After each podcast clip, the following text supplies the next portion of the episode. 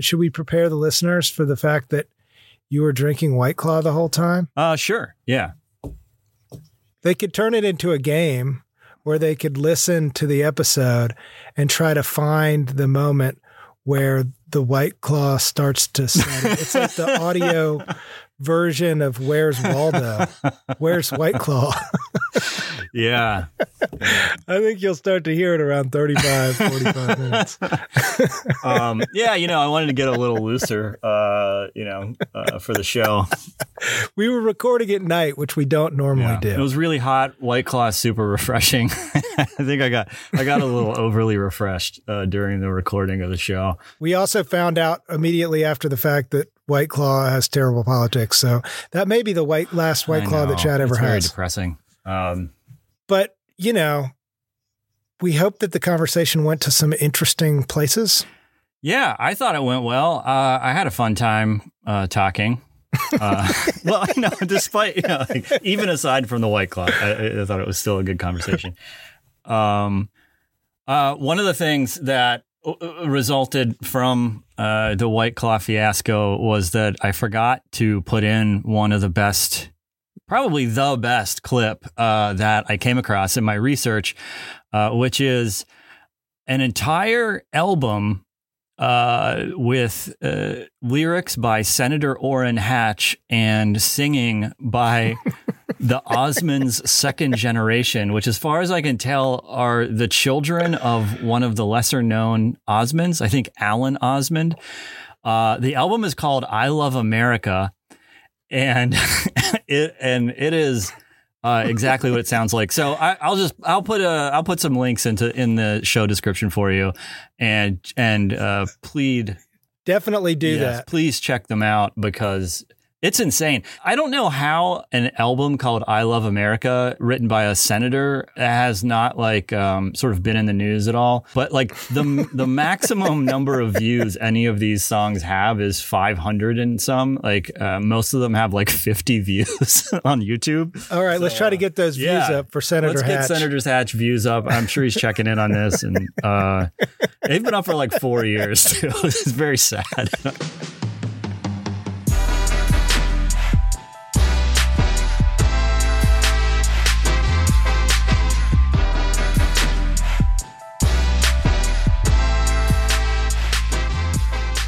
Welcome to Zero Sum Empire, the podcast that's taking a critical census of the 540 mostly anonymous American billionaires.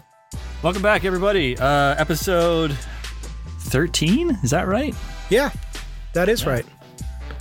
So, you may know if you've listened to the show before that each week we talk about billionaires in the news, and we intend to do that here and now. Is that right? Anything else we need to say before we go into billionaires in the news? Uh, nope. All right. Billionaires in the news.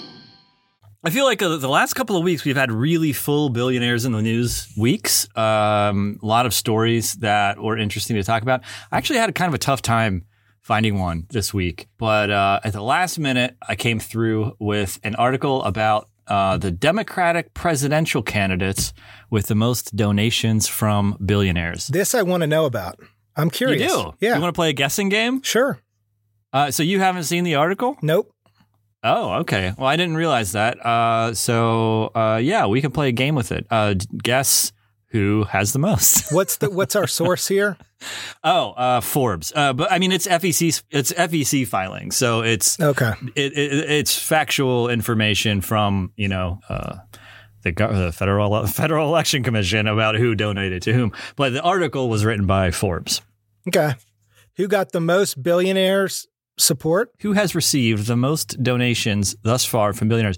Before you guess, let me qualify it and say these are not donations to like super PACs. So these are not like billionaires giving, you know, a hundred thousand dollars to somebody or anything like that. This is just them maxing out the like what is it, twenty eight hundred dollars or something. It's just like personal, con- yeah, twenty eight hundred dollars personal contributions to individual candidates. Okay, well, let me tell you what my answer would have been had I not heard that last piece of clarifying information. My answer would have been Biden.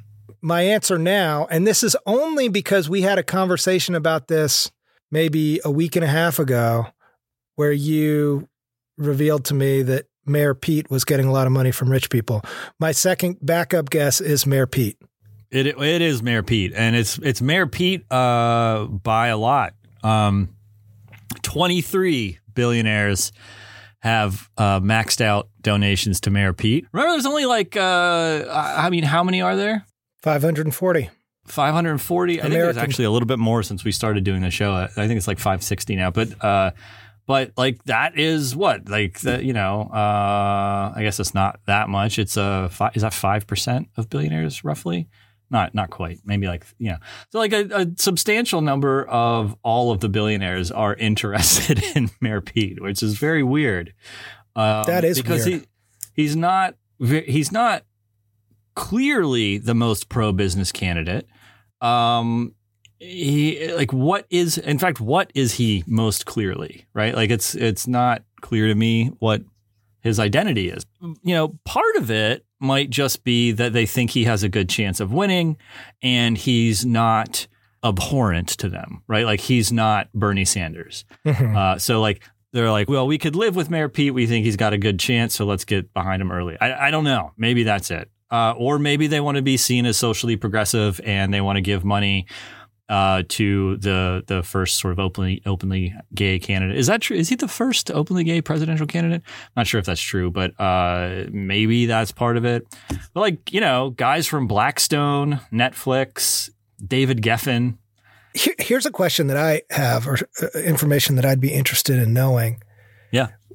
How many billionaires Obama was getting money from during the same period of his first presidential run? I mean, I would guess even more. Um, I think that like probably the biggest reason is that the scrutiny around billionaire donations was a lot less when Obama was running for the first time. Mhm. You know, he I think he was more or less as sort of progressive uh, as Mayor Pete. Uh, like you know, in terms of like policies, Mayor Pete might even be a little bit to the left of Obama, where Obama was in in two thousand and uh, eight at this point. That makes sense. Um, so I don't know. I mean, I, I, would guess more, but but still, but oh, you know, between twenty candidates, right? Like you, you got to divide it up. Right. Um, Twenty three is a lot. You want to guess number two? my my second my second guess would be Elizabeth Warren. Oh, interesting. What's the rationale? She's just a big person in the Oh, race. so like she's yeah, she's in she's a top five. Obviously, Bernie's not getting it. You know, Uh, Bernie has zero. he's, he's, I mean, it's very funny, right? Like because because Bernie is currently in second place, right? And and uh, he has uh, the the only other people who have zero uh, billionaire donors are people who have you know basically zero percent in the polls. right? Uh, Bill De Blasio, Tim Ryan, you know, like, uh, uh, but it's yeah, I mean, it's it's great. Uh, it's interesting that you say uh, Elizabeth Warren. I mean, I, I might have actually guessed that as well. Uh, but uh, you know, and, and saying that she's a proud capitalist and wants to, you know, reform capitalism and, and that sort of stuff. Like you might, okay, Ray Dalio or somebody will kick some money her way. Uh, but but no, she's uh she's down and tied for twelfth uh, with only two. Hmm. Um, remember, Mayor Pete had 23. Uh, the second place candidate has 18. So quite a drop from Mayor Pete. Is that Uh, Biden? Still a lot. It is not Biden. Huh? That's also a good guess. Huh? Wow.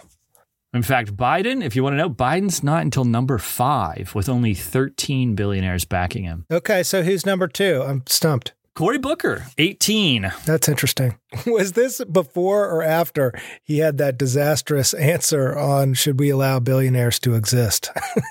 I know maybe that's because of that. I mean, you know, like uh, you know, and listeners aren't going to remember this because this was a while ago. But like the thing that like when Cory Booker was asked by the New York Times if he thought billionaires should exist, he basically spoke for like three minutes uh, without committing to a yes or no answer. Um, and so like it was hear- bad. yeah, it was very bad. And you could hear the sort of like, oh, a billionaire could figure out, like, okay, so he's sort of like pro billionaire and entrepreneurship and that kind of thing. However, he also realizes that he has to kind of do this other rhetorical move where he is critical of us or something. Well, that's those are two interesting data points. Are there, is there anything else that we need to take away from this list? Kamala Harris is more or less tied with Cory Booker. Um, and then Michael Bennet, the Colorado guy, who I'm pretty sure is sub 2% in the polls, uh, he's got 15 billionaires backing him. Huh. Uh, and then Joe Biden at only 13.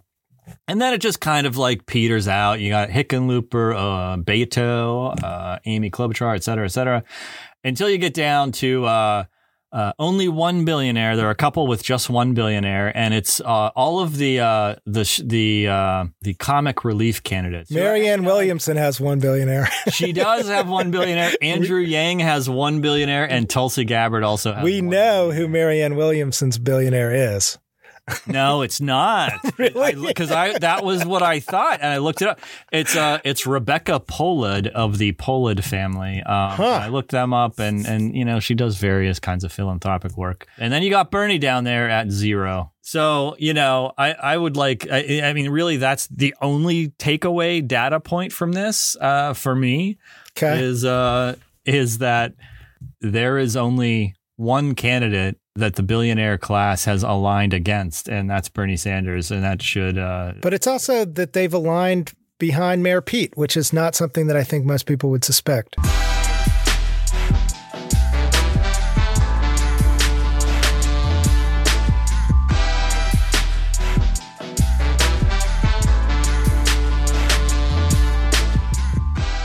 So, are you ready to talk to us about your billionaire for this week? Yeah. Um and his name is Philip Anschutz. Uh it's A N S C H U T Z. You may have heard of him. Um You sure you got I that I was- pronunciation right? Definitely right. It it is definitely right. I looked it up because I was saying Ann Schultz because I, I was just putting an, an L in there when I first saw it, uh, but it's Ann Schutz, uh, according to Wikipedia, which uh, I'm pretty It's sure is correct. about Never wrong. everything. Yeah. It's never wrong. Um, a lot of people, you know, listening to this, I'm going to guess, know uh, Anschutz's name. Uh, he is probably, you know, like we- we're getting to the point where I can't remember every billionaire that we've covered at this point, but I think he's probably the richest that we've we've talked about. I'll just come Um, clean and tell you that I don't know his name or know who he is at all. Well, if you lived in particular places, if you lived in Los Angeles, if you lived in Colorado, uh, you'd probably know his name. Uh, if you were a fan of Major League Soccer, you might know his name. He is in the top 30 richest Americans. Uh, you know, and those rankings fluctuate, but like he's somewhere between 20 and 30, uh, around the top 100 worldwide. What I'm realizing is like he is he's so rich and his portfolio is like so diversified across so many different industries that it's not going to be possible to cover everything Yeah. uh, We- adequately. we're running into this. I mean, especially people who have Yeah. like big holding companies. yeah. So, what did you find interesting? Okay. Um, I'm just going to do a quick, as I always do, a quick biographical summary here. He inherited his fortune. His grandfather started a bank, and his father was an oil tycoon. So he inherited a big fortune. That's a pretty classic setup. pretty classic. um, uh, like most of the billionaires that we talk about, he goes out of his way to remain anonymous. Since he, his first interview in 1979, uh, he's only done two more. he's given three interviews in 40 years. Shocker. Yeah, yeah. one of those was for uh, Town and Country magazine in 2017. So one of them was actually pretty recent, and um, it's this very annoying, like glowing portrait um, that downplays a lot of the bad aspects of Anschutz's dealings that we'll get into later. Uh, but it does a very good job of quickly summarizing his career. Uh, so I'm going to read a short excerpt from the introduction, you know, kind of get a sense of who this guy is. Yeah, go for it. Many Americans believe their country is run by people they have never heard of, uh, which that, that's the premise of this show. That's Uh, us. Yeah. and uh, and in the case of Philip Anschutz, they may be correct. Anschutz is an ordinary looking 77 year old resident of Denver who happens to be one of the richest men in America and a most enterprising one at that.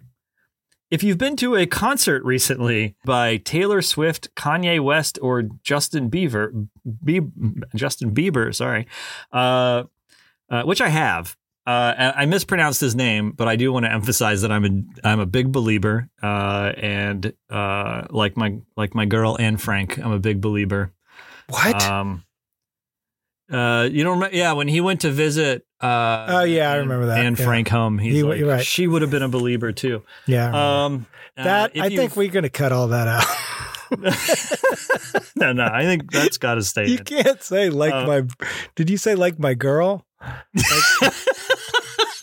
Maybe that wasn't good. I don't know. It Doesn't matter. Um, It's Anne Frank. I was channeling Justin Bieber. I was Oh, like, God. um, Channel somebody else. All right. If you've been to Yellowstone National Park, Mount Rushmore, the Grand Canyon, your dollars likely found their way to him. Chances are you've heard of the basketball team he co owns, the Los Angeles Lakers, or the railroad he used to hold, the Southern Pacific. It's possible that today you will start the morning by reading one of his newspapers, drive to work in a car fueled by oil from one of his wells, and catch an uh, and uh, and at night catch a Hollywood blockbuster he produced in one of the hundreds of movie theaters he owns, actually thousands, uh, followed by a T-bone raised on one of his ranches. All right, he owns a lot of stuff. He owns a lot of stuff. Uh, most importantly, uh, quote, who knows, you might be paying him rent as you read this. Uh, Anschutz is currently the 22nd largest individual landowner in the United States. Uh, yet most people don't know his name. Uh, he owns Coachella, uh, really, is is kind of funny. Um, that's yeah, interesting. the Staples Center. Uh, at least part of five soccer teams. Uh, a big one is Qwest Communications, and you might not be familiar with them because I don't think you've lived out west. Um, uh, I lived in Tucson, Arizona for a while, and it was right after Qwest. He bought Qwest. Is it like Comcast of Arizona? yeah, yeah. And every time you called customer service, it would say, US West is now Qwest. US West is now Qwest. Because like they changed the name when you, when you bought it, I guess. Um, so the uh, when I said thousands of screens, he actually owns uh, uh, Regal Entertainment, which has six thousand movie theater screens across the U.S. Hmm. Um, so it's quite a bit. I really should know this guy's name. I'm feeling very.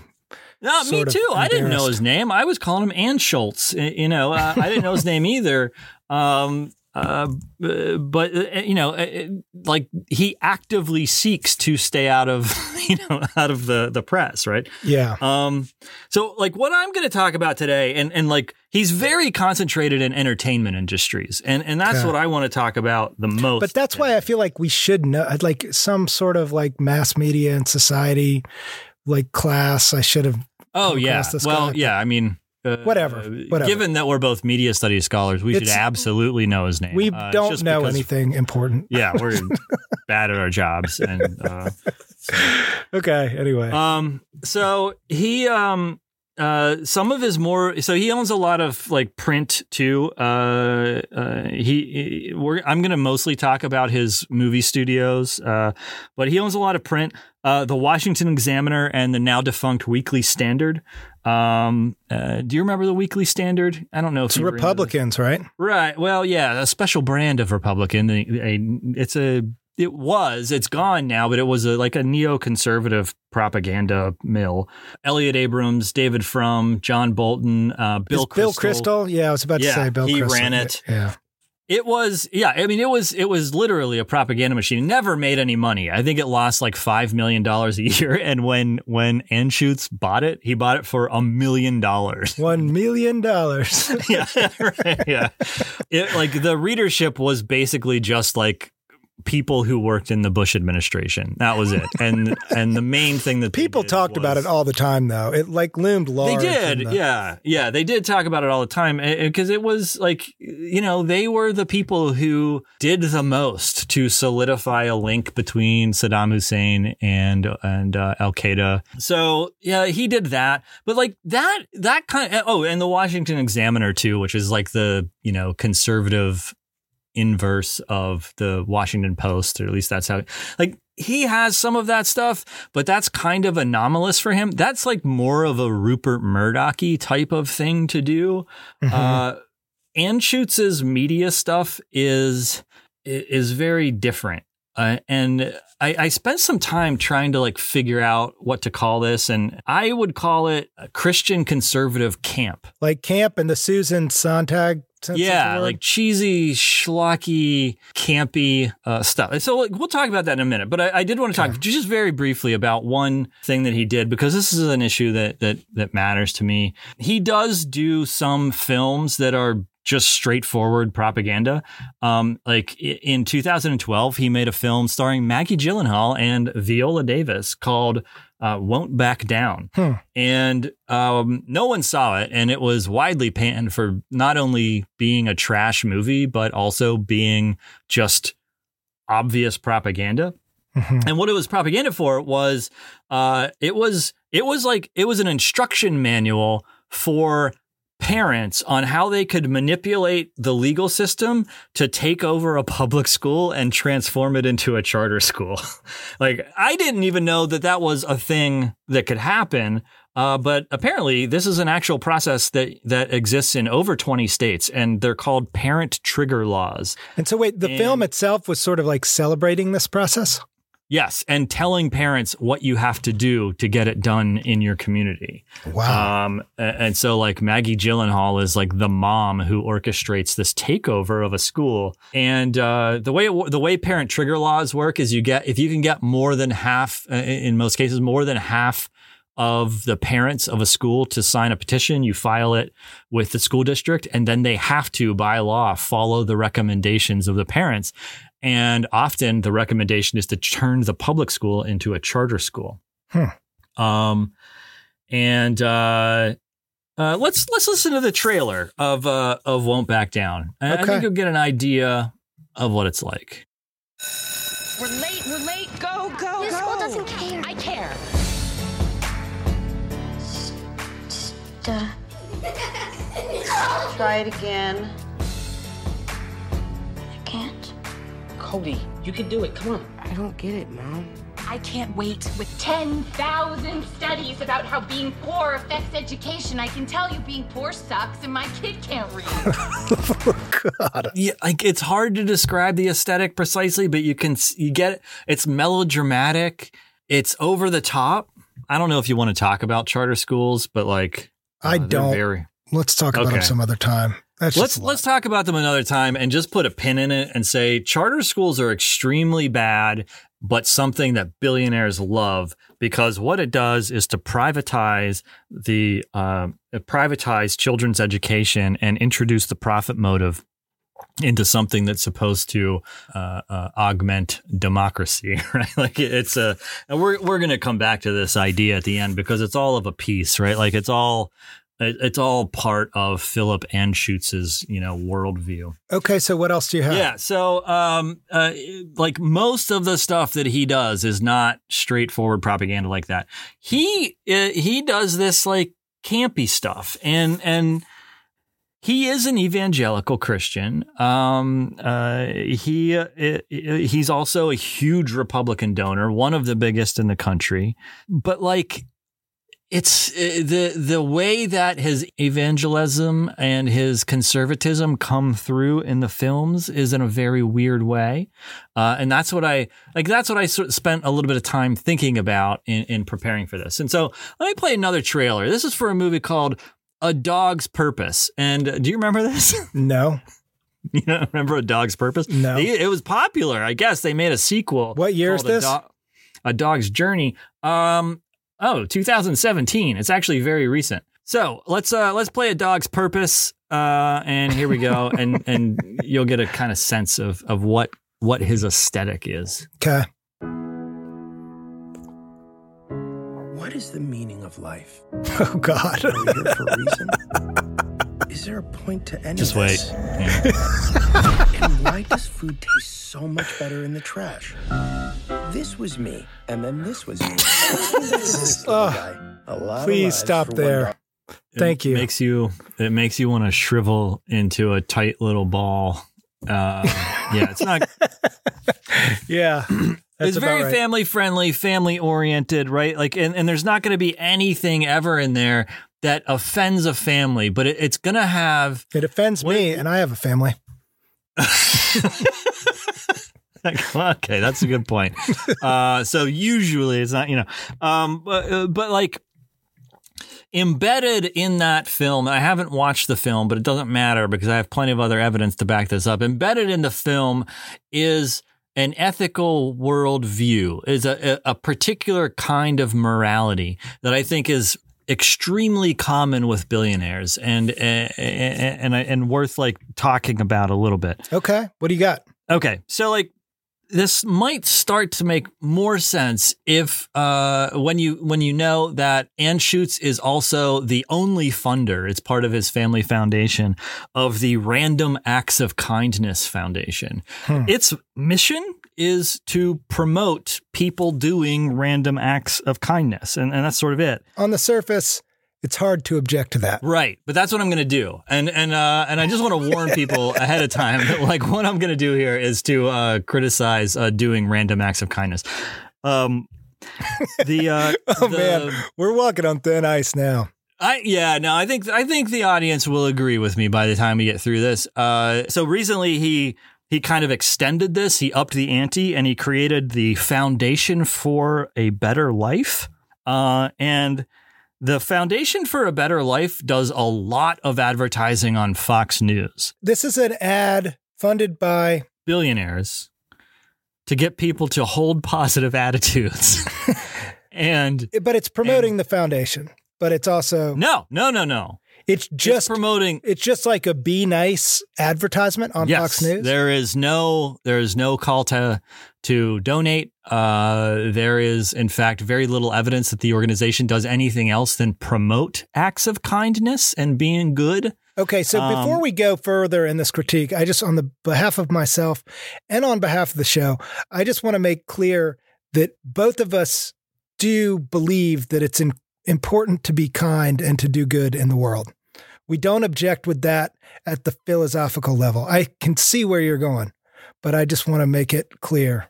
Okay, yeah, I don't disagree with you. That yeah, I'm with you. Yeah, we believe. I don't know why you need to qualify my statements like that. It's a little bit weird. Like Well- you think I mean I can like uh, you know uh, you see I, I can see you thinking that I'm going to tread on dangerous territory and you're trying to preempt yeah. me being offensive Kind in of. some way. You kind of, Well, yeah. I'm not. I'm I am not going to be offensive. Okay. I right. I have a, a very solid argument here. Okay. Uh, but before we get to that, I want to play some clips so that people understand what we're talking about here. cool. Uh, let's see. I'll play. I liked this one. It's just called Wonder. Okay. That is so cool. Wow. Is wonder in you? The goal is to remind people, even if it's just for a second, how they saw the world before it became ordinary. It's wonder that inspires magician Nate Staniforth. To give people that sense of wonder. Wow. Dude, Wow. You can find wonder everywhere. Wonder, it's in me. Wonder is in me. and wonder is in you. Now pass it on from passiton.com. That's it. That's the whole thing. There are there are dozens of these. Uh, confidence, love, leadership, compassion, fitness, soul, dedication, optimism. I really liked leadership. Uh, let's listen to leadership because it is uh, it it's a as far as I can tell, it's just an advertisement for George Washington. They were outnumbered, out equipped. They had no chance of winning, but they had one huge advantage General George Washington. The fate of unborn millions will now depend, under God, on the courage and conduct of this army. We What? have to resolve to conquer or die. Just as the leadership of one man helped form a nation, today leadership can transform the world. Leadership is in you. Now pass it on from passiton.com. That's it. dude. Okay, so this is amazing. I thank you for turning me on to this. But so, Ah, uh, what's the now you're curious. what's the through line? Yeah. Yes. I want to play one more, and it's called Inclusion. And this is where I realized what was happening. It took Okay. me, a, I had to listen to a few of these before I realized what it was all about. Uh, but the inclusion uh, solidified it. Here we go with inclusion. Inclusion is just walking up to someone and being yourself. Inclusion. Let's pass it on. Like 18 year old Sarah Grecian. My twin brother Jacob has an autism spectrum disorder. He didn't have any friends, So Sarah took action. She started Score a Friend. including people with differences. is the right thing to do.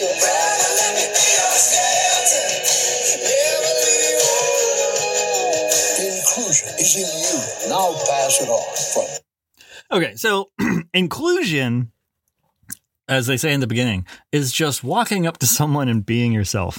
Like what you realize, what you what you realize from all of these is that all moral prescriptions, right? Whether it's being a good leader, having compassion, or showing love, or or being inclusive, it is all a matter of your individual attitudes and actions in interpersonal situations. Like yeah. that's what the whole thing is about, right? Yeah. There's no villains. There's no systemic problems. There's random acts, right? There's just Right. random acts that one performs that makes you a good person. Uh, so like the the prescriptions that we get for how to behave and how to think exist outside of any particular context, right? Like there's no culture or society or collective or community. Right. There's just Right. one person acting in a particular way to another person, right? which makes people feel good and allows people to forget about all of the things that are happening out there. And Yeah. it's complete bullshit because the world does not work that way. No, and it, but it also distracts, right? Like from Yeah. a from a different kind of ideology that would be damaging uh, to the worldview of billionaires, right? Like, Right. So the way you know, I think the way that I think about it is that what these ads and what all of his movies and all of his television shows and all of his radio ads and, and like all of this stuff is articulating is just the ideal version of neoliberal ideology and like and, and neoliberalism uh, uh, uh, just to be clear with listeners is a word that gets thrown around a lot and it can be confusing and it often means a lot of different things. Uh, but uh, for me i think that it's summed up best by uh, margaret thatcher's famous remark uh, that there uh, quote there's no such thing as society. There are individual men and women and there are families end quote right so there's no class antagonism What an awful quote. Very bad, right? Like very bad quote. But but also I think probably like the dominant way that human beings in the United States see the world, right? Uh, Like that what what saying there is no society means is that there is no class conflict. There's no group interests, no communities. There's just individual people acting in their own self-interest on the market. Yeah, I mean, it's amazing. It's amazing. Like, from my worldview, just to be completely transparent, you couldn't make a statement that was more wrong, that was more counter to my understanding of metaphysics. yeah, no, I mean, I, I, I, I, I agree, right? Like, but, and this is why, right? Like, this is why it's ideological, and and this is what I want to talk about, right? So, like, when we talk about what neoliberalism means definitionally, like one of the things that it means is that we tend to understand what many of us will call society as just a collection of individuals, right? This is one of the basic assumptions of uh, uh, of economics, which is that people are just kind of atomic, self-interested actors going around the world trying to maximize their pleasure um, uh, and profitability. But the other thing that it means, uh, the other thing that neoliberalism means is preferring market based solutions to any kind of social ill, right? So, uh, the, well, with charter schools, right? Like you have a, you have a public education problem. Well, okay, let's, uh, let's introduce more choice. Let's privatize it so it's more competitive and, you know, things will shake themselves out, right? Like that will be a better system because you have people competing and you have people able to make choices. And so there's more freedom. And so that, that's better. Right. Same thing with healthcare. You got a healthcare problem. Well, let's, let's marketize it. Let's, uh, let's introduce more choice into the system and, and everything will work out for the best that way. Yeah, all of us here are familiar with the idea. Okay. So like, very clearly, uh, billionaires are, are interested in or, or beholden to this ideology because it benefits them. When you marketize things, uh, the people who already have wealth are able to uh, use that wealth to capitalize on the new markets and increase their wealth, right? So there's a there's an economic incentive for them to believe in this particular ideology. Yeah. Uh, if we think for just a minute about this ideology that that that Anschutz is is pushing, is propagandizing, and all of these things, we realize that like he's marketizing morality. right? He's turning ethical action into a kind of market. In fact, he's very explicit about it. The slogan is pay it forward, right? Like he turns moral acts into a commodity, into something that individuals exchange in a free and open market. So like a, an action that you do is a kind of chit that you get that you like you cre- you create this value and you pass it on to someone else and then they increase that value by investing it in another person. That's right? interesting. And so like the circulation of of moral imperatives in a society comes to look a lot like the circulation of capital. When you look at what morality is in that way, then there's no such thing as social responsibility. If there's no such thing as society, then there's no such thing as social responsibility. There's no class consciousness. When when you reduce morality to like like these vague attitudes like oh you should value wonder and uh, you should have confidence or or whatever the moral universe that you occupy begins and ends with person to person interaction right? Like that that yeah like that's what you said earlier is like i don't want anybody to get the wrong idea. You should be kind absolutely agree but that's not where morality ends Right. like that Yeah. that that Yeah. that's not the alpha and omega of moral action right like that yes you should be kind in your interpersonal interactions but you should also understand you should also strive to understand how the way that the world is structured is often unfair right that there are uh, uh, there are structural forms of exclusion and oppression that people experience that you might not even be aware of right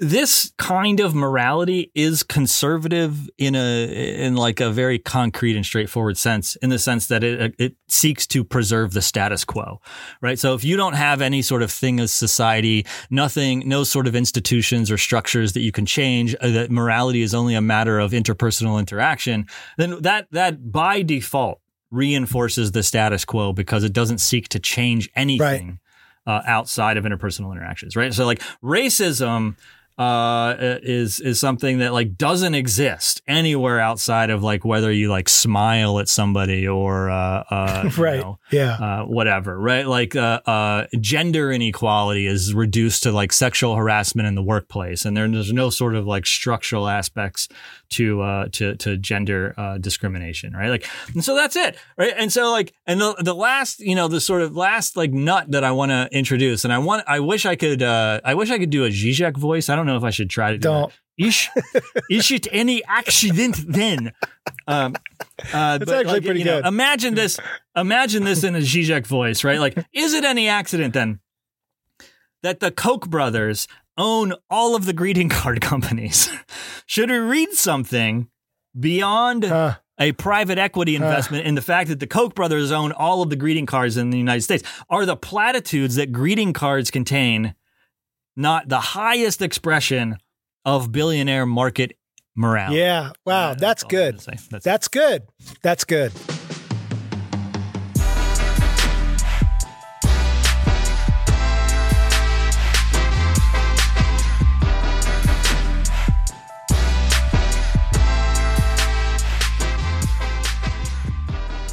Actually I don't even remember who you're talking about. Um, I kind of spaced on it, and so I'm really excited to hear about it. You sent me some notes, and I was like, "Whoa, uh, there's some crazy ideas here that I uh, would not suspect would come up in a conversation about billionaires." Yeah. Well, here we are. So I'm talking about David Sun, who was the co founder of Kingston Technologies, a company that you may have heard of if you've used flash drives. Um, it's a leader Yes. in surface mount memory chip technology. Oh, I'm a I'm a big fan of flash memory. Um, So the remember when computers used to break after like two years because the hard drives would wear out? yeah, They don't do that anymore. yeah, they're getting better at it. We're going to talk. Well, I don't know what we're going to talk about. Maybe not quite that, but um, the story, David Sun's story, is kind of interesting. He's a Taiwanese immigrant who came to the United States in 1977. And he and his business partner, John Tu, uh, launched their first business in the early 80s. Their first business had to do with memory chips in computers, and they sold this business for six million bucks. And then Wow. That's pretty low. well, that's that's what's kind of interesting. These guys made a made a little bit of money, a significant amount of money, but were like psyched to have made that money. And they were like, you know what? We're out. We're done. We're investing this money in the stock market. All things are good. That's awesome. yeah. They sound very cool. They are kind of cool. And I'll continue to come back to that. So, what happened was that they got burned about as bad as anybody could have possibly gotten burned in the stock market crash of 1987. Black uh-huh. Monday, they lost almost all their money and woke up like near broke and were like, what are we going to do now? At this particular moment in the 80s, it was the rise of the computer industry. Computers obviously weren't then what they are now, but they were starting to develop. When was the first personal computer that you had in your home, like as a in your family home? I I think I had the Apple IIc. That's what we had. Yeah. Um, I did use an Apple IIe at school, maybe somewhere. I don't know. Um, but yeah, the Apple IIc, the smaller one, was the first one. we There might have been another PC, non Apple something. I was very jealous. I had a couple of friends who had uh, Commodore 64. I don't think we ever had that. Cool games. Yeah. in- yeah. So th- All no, but Sorry no, no, it's. Just no, it's good. I mean, we're in this period of like it's like the primordial phase of PC culture. And it's important to know that because this is sort of how they got in on the game early on. So after they lost all their money, they were trying to figure out how to basically create a new business. And in that moment, there was a, as it turns out, a global shortage of computer memory modules to upgrade memory on PCs. And there was no like global supply chain, there was no infrastructure in place to supply these memory upgrades for people who needed more memory. So uh, David Sun had a background in this, and he realized that there was a need for this because people were asking him about it. And he started to work out of his garage, soldering these chips onto these memory sticks. He hired his seventh grade son to help him solder these chips in the beginning. He paid his son like 50 cents a chip. and they were selling these for a massive profit for a short period of time, but it allowed him to build up a certain amount of capital and continued the business. And so for a period of a few years, they actually had a monopoly on the entire industry because they were they, what they were doing is they were using old chip technology, but but soldering them onto this new substrate mm. that was being used in the new computers. And they sort of figured out how to replace these Texas Instrument memory sticks in a way that no one else was interested in even trying to do because everybody was They were like real tink- tinkerers for the digital age, like Victorian era tinkerers. Totally. But, yeah. but Uh, yeah. there's not that much information about David Sun on the internet. There's some interviews that you can find. There's like one YouTube video where he's doing a tech conference appearance. But, you know, I, I have to say, like listening to David Sun talk in the context of the show and all the billionaires that we that, that we come into contact with here is remarkably refreshing because he's not your typical billionaire in so many different ways. I mean, when when he talks about the genesis of his company, he's he's very humble. For example, when people asked him in this interview, how how does how did your business get started? He's like enthusiastic and gleeful and it's like luck, nothing but luck. so lucky. he describes like how how stupid it was that he was able to make this amount of money. He was like, it's old technology. We didn't invent anything. I just soldered some things on a stick. you, know, he's like, I made so much money on this stupid thing. This is a quote. So stupid. so stupid. it made me kind of love him, you know, coupled with the fact that he was willing to like retire with much less money. And the fact that they started another business was just because they lost everything. So it- not, not in the same genus of billionaire of, of so many of the people that we've en- encountered so far. So, given that we're dealing with memory storage today, I wanted to spend some time thinking about the global data sphere Yeah. and the digital transformation that is transforming reality as we know it. And in a sort of general, quasi historical way, I- ideas related to memory. And this is like a massive idea. We're not going to do justice to it. We'll come back to it in future episodes. Yeah, this is exciting. It's like it's an idea that's very ripe for the show because what we're talking about basically is infrastructure of memory, Right. like materialized Right. memory. Right. So I want to scratch the surface of some, what I think are some interesting ideas, you know, and I'm not sure the best way to do this. I mean, because we on the show have some awareness that academics are pretty much at this moment in the history of civilization pretty much universally reviled. We, Yeah, we- we- and by us too. I we try not to get too academic here on the show but i'm gonna I'm, This is the reason. The main reason I'm doing a podcast is because I don't want to be an academic. like I need to do something else more useful with my time. So I'm going to flirt with disaster a little bit here, and if it's awful, stop me, and you know we can always cut things out. But um, the big questions that I want to sort of ponder today is one: How have we gotten to this place as a civilization and as a species where we're becoming increasingly obsessed with memory storage? And two, where might this obsession be leading us into the future? So yeah, man, I have some. I have some big weird thoughts. I bet you do because I know that you've studied this and I've studied this. And maybe I'll, I'll go ahead and disclose, you know, both Chad mm-hmm. and I are advisees of the media historian and philosopher uh, John Durham Peters. A lot of the ideas that we're going to talk about today, he has elaborated on at length. It's sort of a pet enthusiasm of his. Maybe we'll link to one of his pieces for those super nerds who want to go in, into the weeds on some of this stuff. So these ideas aren't coming directly from me, certainly, but they're ideas that I've been trained on and we're both sort of aware of. And Chad, I'm sure you have some interesting spins on all of this stuff. And I thought I'd begin by talking about thinkers of the 19th century. There's connection here in a way to the last episode.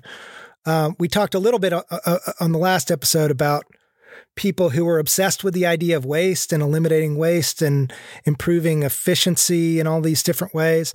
And there's a oh, there's Oh, yeah. another We talked about Taylor. yeah, exactly. time, And Frederick there's Taylor. another discourse that's not completely unrelated here that's simmering around the same period of time, which has to do with memory storage. And the main oh. the main idea, the main notion that I'd like to touch on is this sort of utopian fantasy that certain people were indulging in during the mid and late 19th century, especially, although people have continued to indulge in it in different ways since then. That the the the universe is actually a perfect recording medium. That everything that's Yeah. ever happened has been recorded in some way by some elemental substance. That if only we had the proper playback device, we could perfect reread. Yeah, it's a it's, it's a fantasy, utopian fantasy of perfect information. And a lot of people talk about Yeah, yeah, yeah. Leibniz, Goethe, Yeah. uh, Right. You know, I, a bunch of Victorian people who I'm sure. Well, I'm. I was going to mention Charles Babbage, the 19th century Yeah. inventor whose difference engine, which is an early sort of predecessor to the computer, he imagined that, quote, the air itself is one vast library. Balfour Stewart and P.G. Tait, who I know you know something about. I do. Um, they were they were um, very religious Victorians, and they uh, thought that God would never create a universe in which so much wasted energy, so much information just dissipated into chaos and noise, uh, because uh, because waste was sinful. And so their idea was that like, um, yeah, you know, the the universe is made up of waves, and you know we might not be able to read them, but that's not really the point the point is actually that once you die and you become a soul in heaven, uh, you can sort of you have the tools to reassemble you have the media to reassemble all of this chaotic information so that you can view all of the history of the universe all everything that has ever happened in the universe you can look at and experience. So it's kind of this amazing idea that a lot of different people had in different ways. I mean, the Victorian photographer William Jerome Harrison believed that every action that ever occurred has been recorded by quote action of light. You know, mm-hmm. there's a long intellectual history here. It was the same thing. Yeah. Stewart and Tait were uh, were light guys. Yeah. They were they were um, they, they were not as concerned with sound. So so interestingly, this dream, this utopian vision has been totally debunked by modern science. Quantum physics has proven that the world is not infinitely predictable, that the more you zoom in. And we didn't cover that. But what you're bringing up is a very important point, which is not only can you read into the past if you can see these waves, but if you have perfect information that it's every, of everything that is occurring at a particular moment, then you can extrapolate from that information and predict everything that's going to happen in the future. Oh yeah, right. So that's also part of the fantasy. Yeah, which is uh, yeah. no, it's okay. I mean, but it's all totally wrong because quantum physics has proven yeah. that the world is not predictable at the infinitesimal level. The more you zoom in, the closer you look, the more chaotic things are. So, um, I mean, I think the real point here is that the, the the idea that the world is this sort of infinitely capable storage medium, even if it's not true, is sort of an intoxicating idea. It is. As a rule, as a rule, humans struggle with the idea of loss. Uh, I, I think people take comfort in the idea that everything might be retrievable, including human life. You know, obviously, there's a nightmarish flip side to this idea. If you give it like even a few seconds thought, I think we can all be incredibly grateful that most moments of our lives are permanently erased and lost from cosmic memory. I, I, mean, I have a really dumb theory about this, and it's just about Snapchat, right? Like, like as we asymptotically approached the axis of every moment of our lives being recordable all the time, we very quickly realized that that's an absolute nightmare. Right. Yeah. And what we now need are uh, are uh, like communication media that guarantee us that it will not record stuff. Right. like that, so okay, that, but that, at like, this particular yeah. moment of technological history, we're doing exactly the opposite. We're doing as a as a civilization and as a group of industries everything that we can to accumulate an unprecedented amount of data. And this is like yeah. like arguably one of the defining characteristics of this moment of, of history. You know, so here's a few stats to chew on 90% of all data ever created has been generated and stored in the last couple of years. Yeah. And and the thing is, I've heard that statistic for the last 15 years. And it's always true every yeah. year, right? Because data is growing. We are accumulating data at a really, truly stunning rate. People are expecting the total amount of data created by 2020 will amount to 44 zettabytes. One zettabyte is the equivalent to a trillion gigabytes. So, uh, to put this like crazy large number into some kind of context. If this number is right, it, it'll mean that there are 40 times more bytes in the world than there are stars in the universe that we stars can in the see. universe. I knew you were going to say that. I knew it. wa- I knew the only metric that you could use as an analogy would be stars in the universe. They're all they're all astronomical comparisons. because So- there's nothing else, right? You can't even talk about grains of sand on all of the beaches in the world because it doesn't even come close to how much that is, right? Like, right. And I mean, and- there's another example of this that proves your point.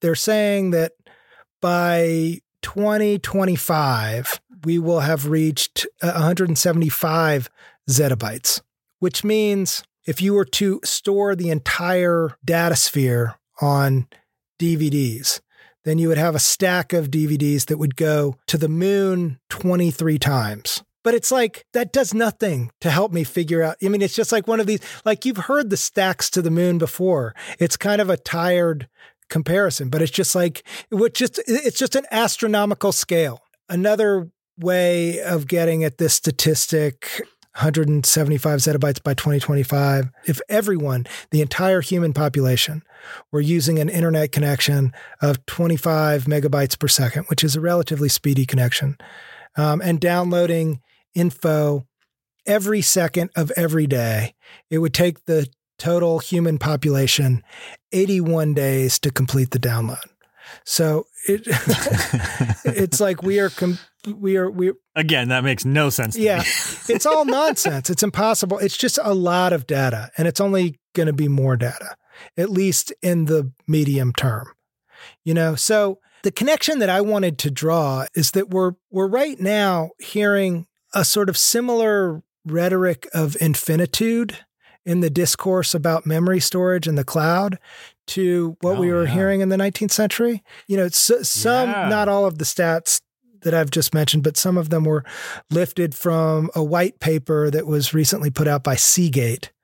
And, you know, one of the section headings of this paper simply says global data sphere expansion is never ending. You know, like, okay, like maybe. Not true, dude. You know, And you know why? And I don't mean to get crazy here, but uh, to go back to the Victorians that we were talking about earlier, every single one of them was a thermodynamicist. Yeah, That yeah. was their whole Yeah, yeah, thing, right? And so what they were talking about was energy.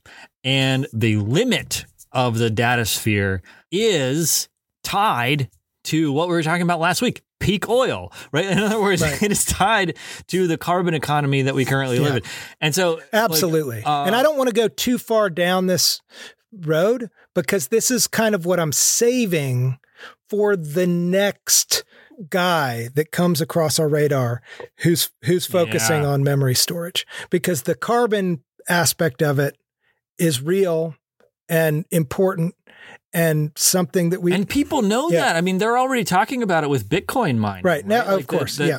It's sort of become a part of public consciousness already that uh, maybe we'll get a bit. Is there a Bitcoin? Oh yeah, that would be Is really one of I mean, the carbon footprint Yeah. of digital consumption right now is about to surpass, if it hasn't surpassed already, the carbon footprint of the aviation industry. And the the the, the digital consumption rates are obviously skyrocketing each year. You know, so this is a a a really important thing to keep an eye on. But there's just, when you're talking about the global memory infrastructure industry, there's too many things to kind of like touch on in a single episode. So I'm trying to like focus on what we're focusing on here. Um, and to bring it back to the Kingston company, I mean, their company slogan is, is simply Kingston is everywhere you know which is eh, which is maybe not as directly suggesting infinite storage as some of these other ideas that we've talked about but the underlying idea is that we're rapidly moving into a future where data is constantly being created stored tracked monitored bought sold analyzed and we'll be moving into a world of increased automation. And according to the techno optimists and neo Taylorists out there, a world of quote, you know, increased efficiency. And I mean, there's so many problems that we can point to here with what what what does that world look like? To me, it looks bleak, you know. Um, but I want to save the more full-on critique of these things for, for the next data storage person. I think that's smart. I, I would, I, yeah, I'd really like to have similar conversations again. And it's gonna come up because as, as we've already talked about on previous shows, the big thing that every billionaire is just chomping or chomping at the bit about is AI. yeah. Yeah. And it's mainly uh, surveillance AI. So it's facial recognition and other biometrics. Yeah. Yeah. Yeah. Um, okay.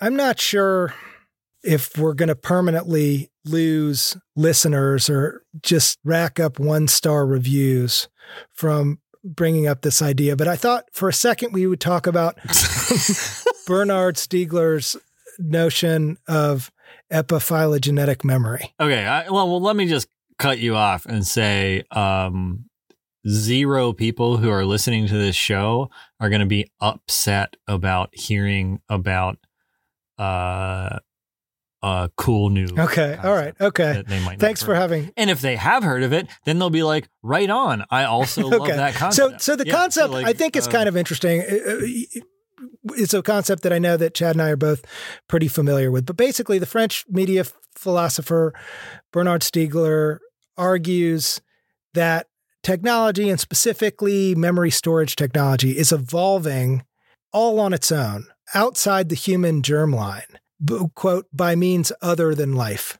So he it's it's a such a crazy idea, but but the basic piece of anthropological evidence that he leverages in building this case is that the human cerebral cortex really stopped evolving in the Neanderthal stage. Like our brain biology isn't very much more advanced now once you're uh, once you're walking upright, you're basically done. than it was then. And he points out that humanity's ability to store data and store memory has increased in rather dramatic fashion since then. You know, so th- all of this is to to support this argument that memory is evolving outside of human bodies. I mean, that's a very weird and interesting thing to think about, right? Like, like the that, um, and I'm not sure. You know, there are very few other areas of human cognitive activity, like maybe calculation or something, right? That do that, but like memory has e- uh, evolved by leaps and bounds beyond the biological capacities that we had as of a hundred. it's so interesting. It's so interesting. And like, I don't quite know what to make of it, but you know, it's clear that these ideas are sort of like in the air and like, and I would argue deeply connected to some of these 19th century ideas, Victorian ideas that we've been discussing. You know, like Yeah. you may have heard a, a couple of years ago that some researchers at MIT claim to have invented this quote visual microphone which can apparently recover like the sound of music and conversations that people are having just by analyzing vibrations in plastic bags. The vibrations are encoded. So at a certain level, I mean, it's interesting. At a certain level, there might be recording devices that can recover way more than we think that we can recover. You know, and certainly we all know that that hard drives are almost impossible to destroy. The the the data that we create is recoverable by oh, all man. kinds of people who know how to recover it. There may be devices that can record things beyond our understanding of what they can record. Like that's artificial intelligence, right? Like is figuring out like and and and recording things that are that we did not initially intend them to record. So like penetrating into the unseen universe. The other perhaps most significant example of this moving into the future is DNA because DNA yes. could be the new hard drives. There are these studies where they have encoded DNA with like old movies and information. Right. This is another one of these statistics that makes absolutely no sense. But apparently, like, all it takes is four grams of DNA to store all the information that humanity produces in a single year. Yeah, I don't I don't know what that means. But I don't know what that means either. but it means that like all of the data farms, all of the all of the hard drives, all of the energy that's being used to fuel all of these things. If they could figure out a way, I mean, I, again, what does that mean? I don't know. Well, it means it means space, right? Like eh, like okay, okay, this is getting very like this is like a this is like a mushroom trip at this point. When memory gets to the point of being able to be stored in an infinitely small space, namely like a singularity, uh, and does not require any uh, or at least you know a negligible amount of energy uh, to persist through time, then the fantasy of these Victorian weirdos that we were talking about actually does exist, right? Because you have an you have a more or less infinite storage space to to keep all of the information that you could ever need and you have the energy capacities to maintain that memory over time the fact that that that storage medium might be genetic material just, just yeah, yeah. i mean Yeah. you know now there's nothing else to say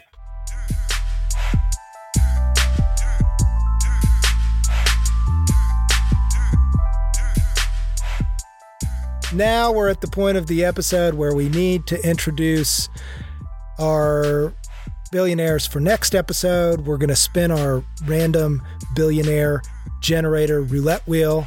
Are you ready to do this? I am super ready. Are you ready? I'm ready. Let's do it.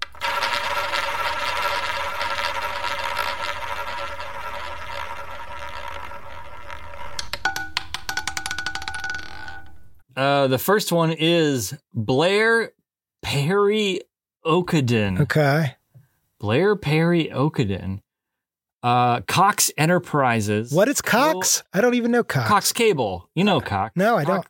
Oh, you've never had Cox Cable. No. Where did I live when I had Cox Cable? I don't even remember at this point. So telecommunications. Yeah, telecom. Um, All right. privately held media conglomerate. All right. So Blair Parry-Okeden. okay, let's do the second guy. And we came up with Richard Peery, P double E R. P W E R Y, Peer of Peery Arrillaga. Ugh. Silicon Valley real estate developer. All right, who do you How want? annoying. Who do you want? Um, I had a media conglomerate for this week, and I think that sounds more fun. So I will cede that to you because I had the fun one for this week. I'll take Richard Peery, Okay. the real estate developer. Okay. Well, I know that in the last week, two weeks, I know we've picked up at least a few new listeners. I want to thank all of you out there who are starting to pay attention to the show. Um, please do like and subscribe. It's a lame thing to say, but just want to remind everybody that we need to get the word out. You know, we're still trying to make a name for ourselves out there in the potosphere. Big, big shout out to the Grubstakers guys. Uh, your podcast rules, and thank you so much for uh, shouting us out on Twitter. Thanks, guys. We're going to do our best to be back here in two weeks with our next episode. Um, thanks again for being here. Anything else you got for them, Chad? You know, I, I have to say, uh, White Claw, uh, Ruby Red Grapefruit is probably the best flavor. Um, raspberry is the worst flavor. Okay. Fuck, man, you're wasted.